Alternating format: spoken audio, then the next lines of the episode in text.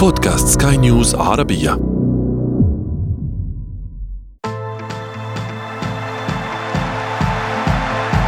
أثير الكرة.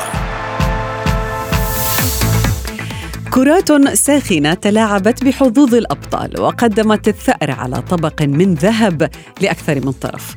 قمم متكررة ستنعش ذاكرتنا المرتبطة بالماضي القريب وستساهم بشكل كبير في تحديد مصير العديد من الأندية المنافسة على اللقب. فبراير المقبل لن يكون عاديا، فسنشعر بأننا نخوض نهائيا مبكرا كل أسبوع.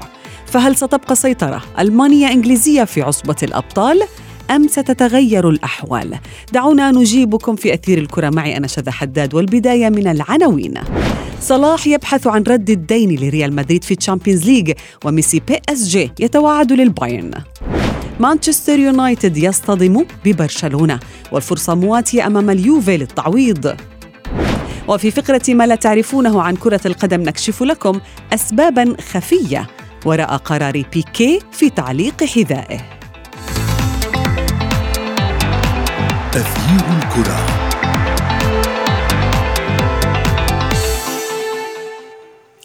أهلا ومرحبا بكم مستمعينا الكرام في حلقة جديدة من أثير الكرة وفيها نقلب حظوظ الأندية الستة عشر التي تعرفت على منافسيها في الدور المقبل من ال Champions League هذا الدور الذي يطغى عليه طابع النهائيات المبكرة. Liverpool FC This time it's Liverpool FC. Six trophies won. ريال مدريد And this is a, a respectable challenge, I would say. Uh, the last final, rematch of last final, Liverpool versus Real Madrid in this round of 16.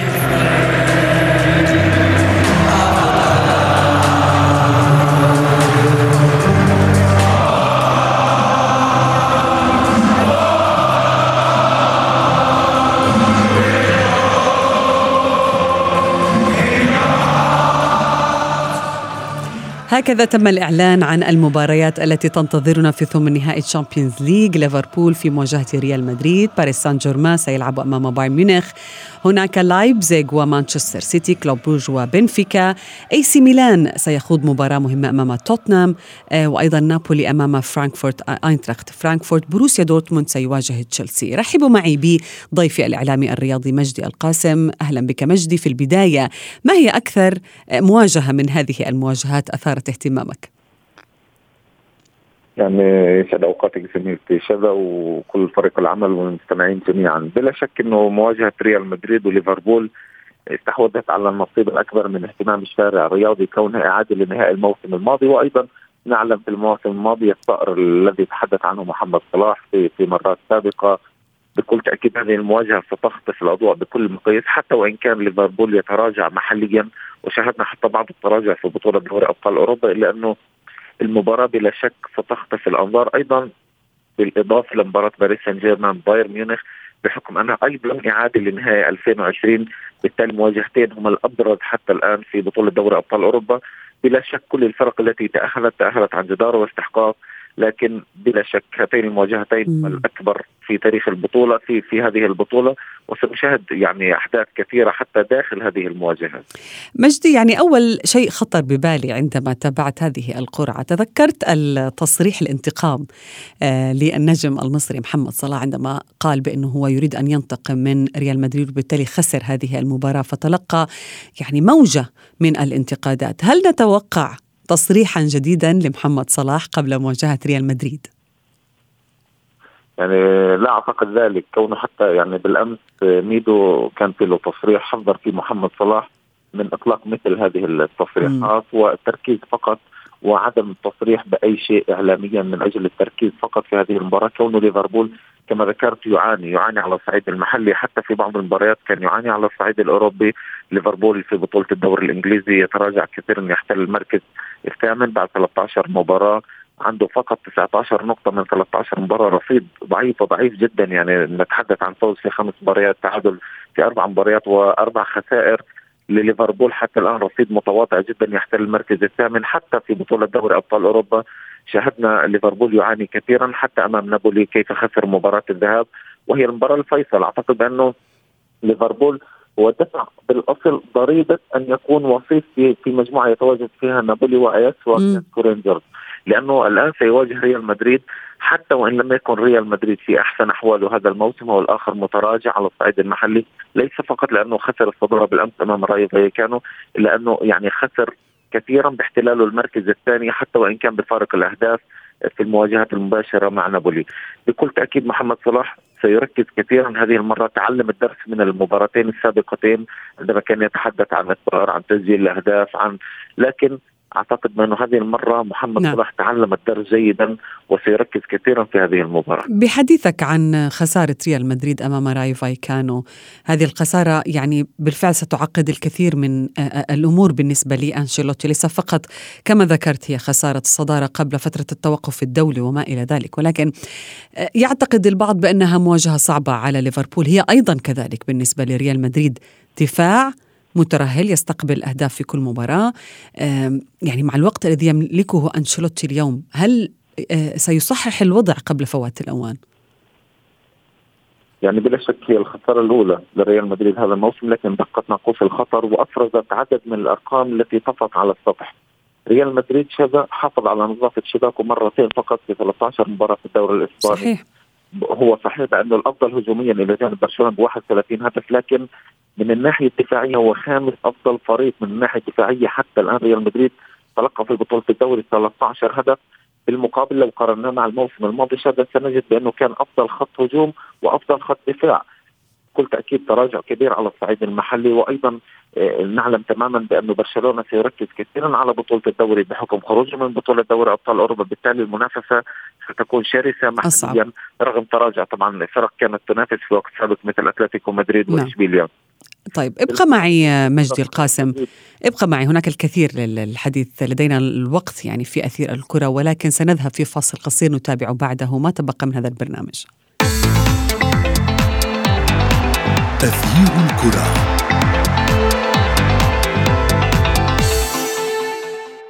AC Milan. AC Milan back in the knockout phase after 2014. Milan will play against uh, Tottenham Hotspur. Manchester City FC. So for for Leipzig we have uh, Manchester City FC. Club Brugge. And now it's Club Brugge. Benfica. So Bruges will uh, face Benfica in this round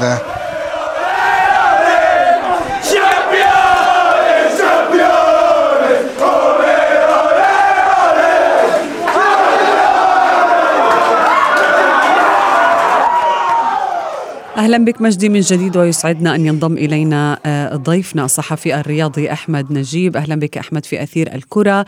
كنا نتحدث أنا ومجدي عن هذه القرعة المثيرة للاهتمام واختار مجدي أن يتحدث في البداية عن ليفربول وريال مدريد كونها يعني هي التي تطغى آه، بشكل أكبر على حديث الجماهير. لماذا هذا برأيك آه، أحمد؟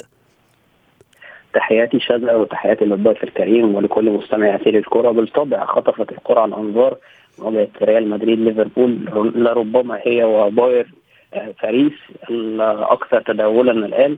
لكونها إعادة لنهائي ريال مدريد ليفربول إعادة لنهائي النسخة السابقة بايرن باريس إعادة لنهائي 2020 موسم كورونا. آه، ريال مدريد ليفربول تسع مواجهات إجمالي تسع مواجهات. خلينا نتحدث عن آخر ثلاث مواجهات بإجمالي عدد أربع مباريات في آخر خمس نسخ لدوري الأبطال تواجهوا في أربع مباريات. الأمر ده نفسيا هو اللي بيخلي الكلام كتير على المباراة دي. آه الفريقين كبار جدا. آه ريال مدريد يعني يعني حدثي ولا حرج البطل التاريخي للمسابقه خطة ثابتة في الدوري الأسباني أول مجموعة في الأبطال. ليفربول آه، بسبب آه، المباريات الكثيرة اللي جمعت بينهما والأحداث كثيرة والتصريحات اللي قبل المباراة وبعد المباراة والأحداث اللي سبقتها إذا كان نهائي 2017 حادثة صلاح راموس الشهيرة ونهائي 3-1 ثم دور الثمانية في موسم 2020 3-1 الذهاب الإياب 0-0 وثم النسخة نهائي النسخة الأخيرة اللي فات بيه وتوج ريال مدريد 1-0 ومن قبلها تصريحات لصلاح وبعدها الهزيمة وخروج صلاح آه، يعني بدون تتويج بدوري الأبطال بعد خسارته وخروجه من كأس العالم مع المنتخب. فأدت كل ده إلى الضجة الحالية اللي حادثة ناهيك طبعا عن باريس وبايرن ميونخ إعادة لنهائي 2020 فبالتالي كل هذه الأحداث ألقت الضوء والنظر على هاتين المباراتين ولكن برضه هو عنوان قد يتم تصديره بعض القرى هل هي الفرصة الأسهل منذ زمن بعيد لتواجد ثلاث أندية إيطالية في ربع النهائي إذا كان نابولي أو ميلان أو إنتر؟ آه عنوان أيضا آخر. هل آه هنشهد خروج واحد من الاحصنه أو تأكيد خلاص خروج واحد من الاحصنه السوداء بمواجهه بنفيكا وكلوب بروج؟ الاثنين اللي بيقدموا موسم ولا أروع في الشامبيونز مفاجاه الموسم بنفيكا وكلوب بروج. بالإضافة إلى نابولي ولكن تاكد خروج واحد منهما بعد هذا الدور. طيب بعيدا عن هذه المباريات دعنا نتحدث مجدي عن لقاء باريس سان جيرمان وبايرن ميونخ أيضا وجد البعض بأنه ممكن انه يكون هناك طابع ثأري لهذه المباراة لأنه ليونيل ميسي سيواجه بايرن ميونخ يمكن للمرة الأولى بعد أن خسر هذا النجم الكبير بطريقة محرجة من البافاري بثمانية أهداف لاثنين وبالتالي أيضا ميسي قد يواجه ذات الطموح الذي يواجهه محمد صلاح مثلا هل بايرن ميونخ وباريس سان جيرمان من الذي سيلعب هذه المباراة بطريقة أو بأريحية أكبر؟ يعني بلا شك المباراة صعبة على كلا الفريقين لكن شباب بما إنك تحدثت عن ميسي أرقام ميسي أمام بايرن ميونخ بكل تأكيد يعني ليست كبيرة وليست مميزة بالتالي لا يمكن الاستعانة بتلك الأرقام في ست مباريات ميسي واجه فيها بايرن ميونخ حقق فقط الفوز في مباراتين. بالتالي ميسي دائما ما كان يعاني أمام بايرن ميونخ عندما يلعب ضد هذا الفريق الألماني. لكن الآن باريس سان جيرمان شكل مختلف. أعتقد بأنه نضج بشكل كبير. تعلم من تجاربه السابقة. نحس كبير لازم باريس سان جيرمان في مواجهات دور الثمن النهائي. باريس سان جيرمان تقريبا في آخر ثمان سنوات اعتاد على مواجهات الكبار في الدور ثم النهائي. بالتالي كان يعاني بشكل كبير في في هذه في هذه الأدوار الإقصائية. القرعة ظلمت باريس سان جيرمان وظلمت ميسي بشكل كبير. ولكن أقول شباب دعينا ننتظر لأنه هذه المباراة ومباريات الدور 16 في دوري أبطال أوروبا ستأتي بعد مونديال قطر. بالتالي ستتغير الكثير من الأمور. ربما تحدث هنالك إصابات غيابات تراجع لبعض الفرق. باريس سان جيرمان صحيح أنه خسر الصدارة لصالح بنفيكا بفارق الأهداف المسجلة خارج أرضه لكن بالنسبة لليونيل ميسي انسجام كبير هذا الموسم تحقيق أرقام مذهلة سجل 12 هدف و14 تمريرة حاسمة في 18 مباراة بالتالي أرقام مذهلة ليونيل ميسي تحسن انسجم بشكل كبير هذا الموسم مع مبابي ونيمار بالتالي شكل آخر مختلف بالنسبة لباريس سان جيرمان لكن نعم. مواجهة بايرن ميونخ تبقى صعبة وصعبة جدا بحكم أنه الآن حتى بحكم تراجع بايرن ميونخ محليا في بعض المباريات رغم استعادة الصدارة مؤخرا من يونيون برلين إلا نعم. أنه الفريق الوحيد في تاريخ البطولة اللي حقق العلامة الكاملة في دو في دور المجموعات ثلاث مرات من أصل 11 مره تحقق هذا الرقم في البطولة، بالتالي مواجهه صعبة وصعبة جدا على ميسي وعلى باريس سان جيرمان وحتى بالنسبة لبايرن ميونخ أمام باريس سان جيرمان المتوهج هذا الموسم. أحمد الجانب الأهم في مباريات دور 16 أنها يعني تقام بعد المونديال بعد كأس العالم، هل تعتقد بأنه كل المعطيات اللي تحدثنا عنها ستتغير؟ يعني هناك تصريح مثلا ملفت لمدرب ليفربول يورجن كلوب قال بأنه كأس العالم بعد هذه البطولة سنبدأ موسم جديد. هل تؤيده؟ بالطبع بالطبع. إحنا بنتكلم في مباراة هتلعب بعد أكثر من ثلاثة شهور. وكأس العالم متغيراته كبيرة. ما تعرفيش اللعيبة حالتها النفسية تبقى عاملة إزاي. اللي راجع محبط اللي راجع لإصابة اللي راجع بعد إجهاد بدني. كأس العالم في هذا هذه السنة وهذه هذا العام في في ميعاد مختلف تماما. هيؤثر بالطبع على شكل دوري أبطال أوروبا بل بالعكس كمان هيؤثر على الدوريات والمنافسة في الدوريات الكبرى. تصريح يورجن كلوب في محله ويؤكد ما كتبه روبي فاولر في إحدى الصحف إن يورجن كلوب بيقدم بيقلل معدلات الجري لليفربول اللي كان مشهور بالضغط العالي نتيجة لحدث كأس العالم في منتصف الموسم فهو خايف من إجهاد اللاعبين.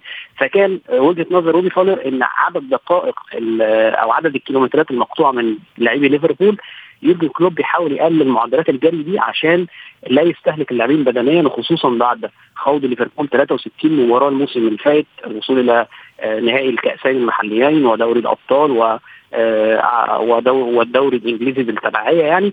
أكيد هيأثر الموسم آه، هيأثر كأس العالم على اللعيبة بشكل كلي إذا كان إصابات أو إحباط أو نفسيا آه، في المقابل برضه في لعيبة لن تشارك امثال هالاند صلاح لعيبة لن تذهب لعيبة لن يتم استدعائها للمنتخب مثل فيرمينيو في في قائمة البرازيل وكوتينيو في قائمة البرازيل وما إلى ذلك فهيؤثر بأكيد بشكل آه، نعم.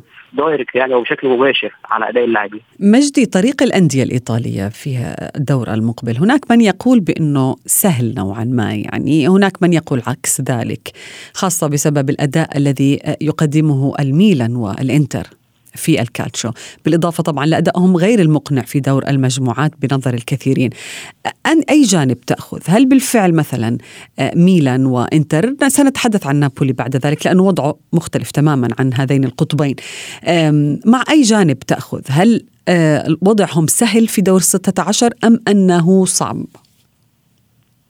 لا لا نهائيا. أعتقد مثلا آه، لنأخذ كل مواجهة على حدة. ميلان سيواجه توتنهام. توتنهام تصدر مجموعته توتنهام يدربه مدرب كبير اسمه كونتي. في تاريخ المواجهات كونتي أمام ميلان الغلبة لكونتي. بالتالي مهمة صعبة وصعبة جدا ستكون لميلان في في دور ال 16 واحدة من أصعب المباريات. كون توتنهام صحيح أنه مجموعته لم تكن تلك المجموعة القوية لكن تصدر المجموعة بكل جدارة. وحتى يعني كونتي يتفوق تاريخيا على ميلان. بالتالي مهمة صعبة ستكون على ميلان في بطولة دوري أبطال أوروبا. المهمة الأسهل ربما ستكون بالنسبة لنابولي في مواجهة أينتراخت فرانكفورت بحكم أن نابولي يضرب محليا وأوروبيا يتصدر محليا. تأهل أيضا في في بطولة دوري أبطال أوروبا متصدر أمام ليفربول رغم أنه يعني مواجهة الإياب كانت صعبة وصعبة جدا بالنسبة لهذا الفريق. إنتر ميلان أمام بورتو بورتو فريق برتغالي قوي ومتمرس وصاحب تجربة كبيرة في هذه البطولة. بالتالي المهمة لن تكون سهلة على فرق ال- الأندية الإيطالية شاهدت بعض التصريحات إنه من المحتمل أن نشاهد ثلاثة أندية إيطالية في الدور المقبل بالمقابل لن نشاهد ولا أندية مم. إذا. إذا إذا خسر ريال مدريد طبعا بحكم أنه الفريق الإسباني الوحيد الذي يتواجد حاليا في في دور ال 16 بكل تأكيد هذا الأمر سيكون صعب جدا بحكم أن ميلان سيواجه توتنهام وانتر ميلان سيواجه بورتو بالتالي المهمة ستكون صعبة هي أسهل على نابولي بحكم تألقه محليا واوروبيا وبحكم والخصم خصم فرانكفورت. شأنا. من الكبار طيب أحمد هل هل توافق الرأي؟ مثل ما قلت لك المانشيت الأبرز هل هي الفرصة الاسهل منذ مدة لتواجد ثلاث أندية إيطالية فهي فرصة كبيرة نظرا للقرعة ونظرا للخصوم. اللي كانوا متاحين يقعوا معاهم من الثلاث أندية الإيطالية فهي خصوم نوعا ما إلى حد ما نسبيا الأسهل. نابولي إنتراخت. نابولي آه، بيقدم موسم ولا أروع 19 مباراة في الدوري وفي ال Champions 16 فوز 2 تعادل خسارة وحيدة. كانت امام ليفربول بيكسب يفوز على أياكس مجموع المباراتين 10 أهداف. الحصان الأسود في البطولة يقدم كرة جميلة جدا فاز على أتلانتا روما ميلان لاتسيو في الدوري الإيطالي يقدم واحدة من أقوى نسخه مع لوتشيانو سباليتي.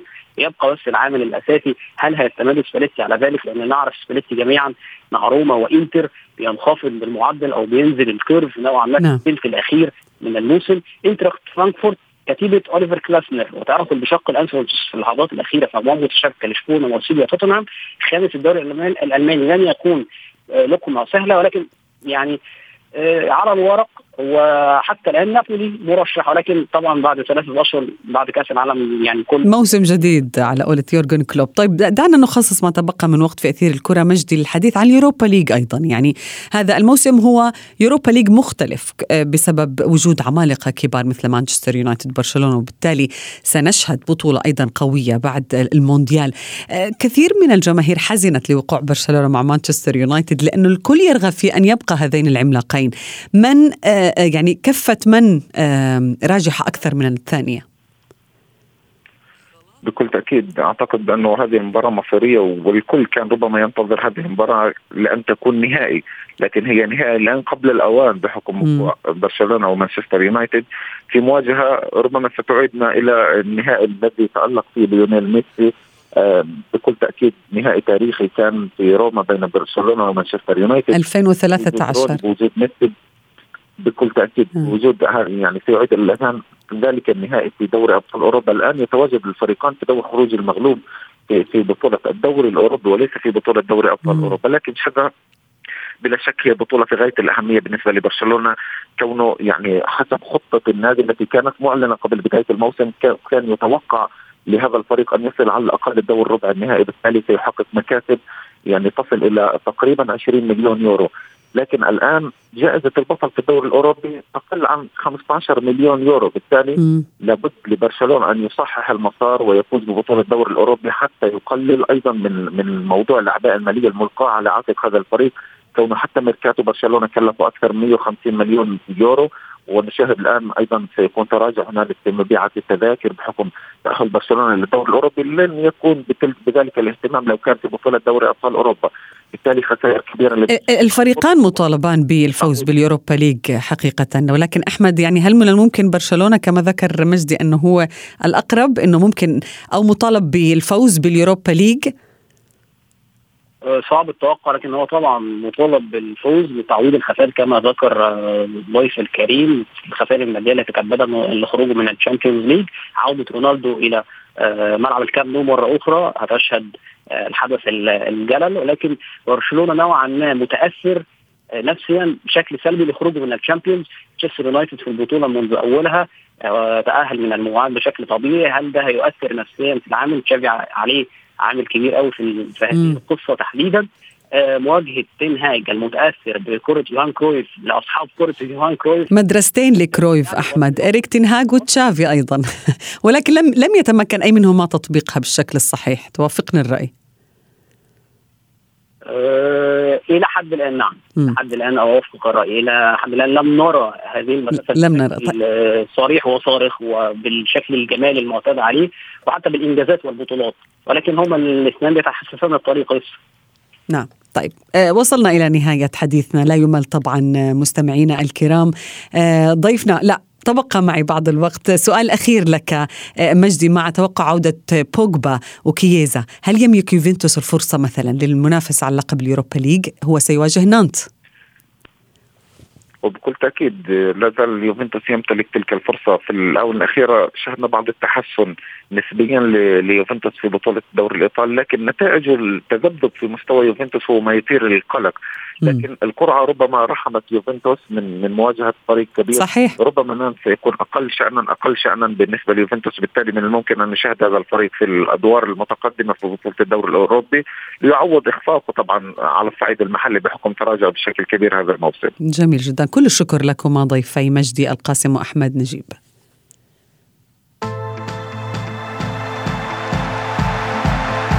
أثير الكرة. ما زال قرار اعتزال مدافع برشلونة جيرارد بيكي حديث الناس في إسبانيا فهو جاء مفاجئا بنظر البعض هناك لكن البعض الآخر كان يتوقع أن يعلق بيكي حذاءه قريبا. وفي فقرة ما لا تعرفونه عن كرة القدم نتحدث اليوم عن الأسباب الخفية التي تقف وراء هذا الإعلان في هذا التوقيت الغريب من الموسم. مباراة برشلونة أمام ألميريا في الليغا كانت الأخيرة لبيكي ومن الظروف التي ساهمت في ذلك هو الضغط الكبير الذي مارسته الصحافة والإعلام بعد انفصاله عن المغنية الكولومبية شاكيرا وقصة الخيانة التي أشعلت القيل والقال في عالم النجوم. ثم يأتي سبب تراجع مستوى اللاعب وخروجه من التشكيل الأساسي لتشافي. لكن ظروفا أخرى أيضا لعبت دورا بارزا في قصة الاعتزال هذه ألا وهي إمبراطورية بيكي في كوكب المال والأعمال والتي تأخذ من وقته وفكره الكثير خارج المستطيل الأخضر حيث أثار اللاعب غضب جماهيره أثناء تنظيمه لكأس ديفيز للتنس في لندن.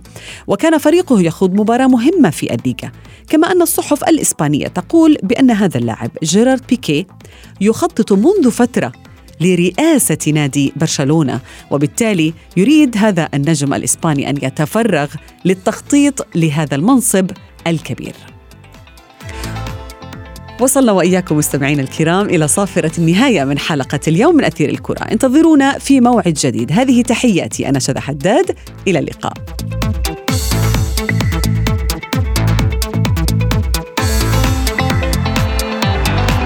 أثير الكرة.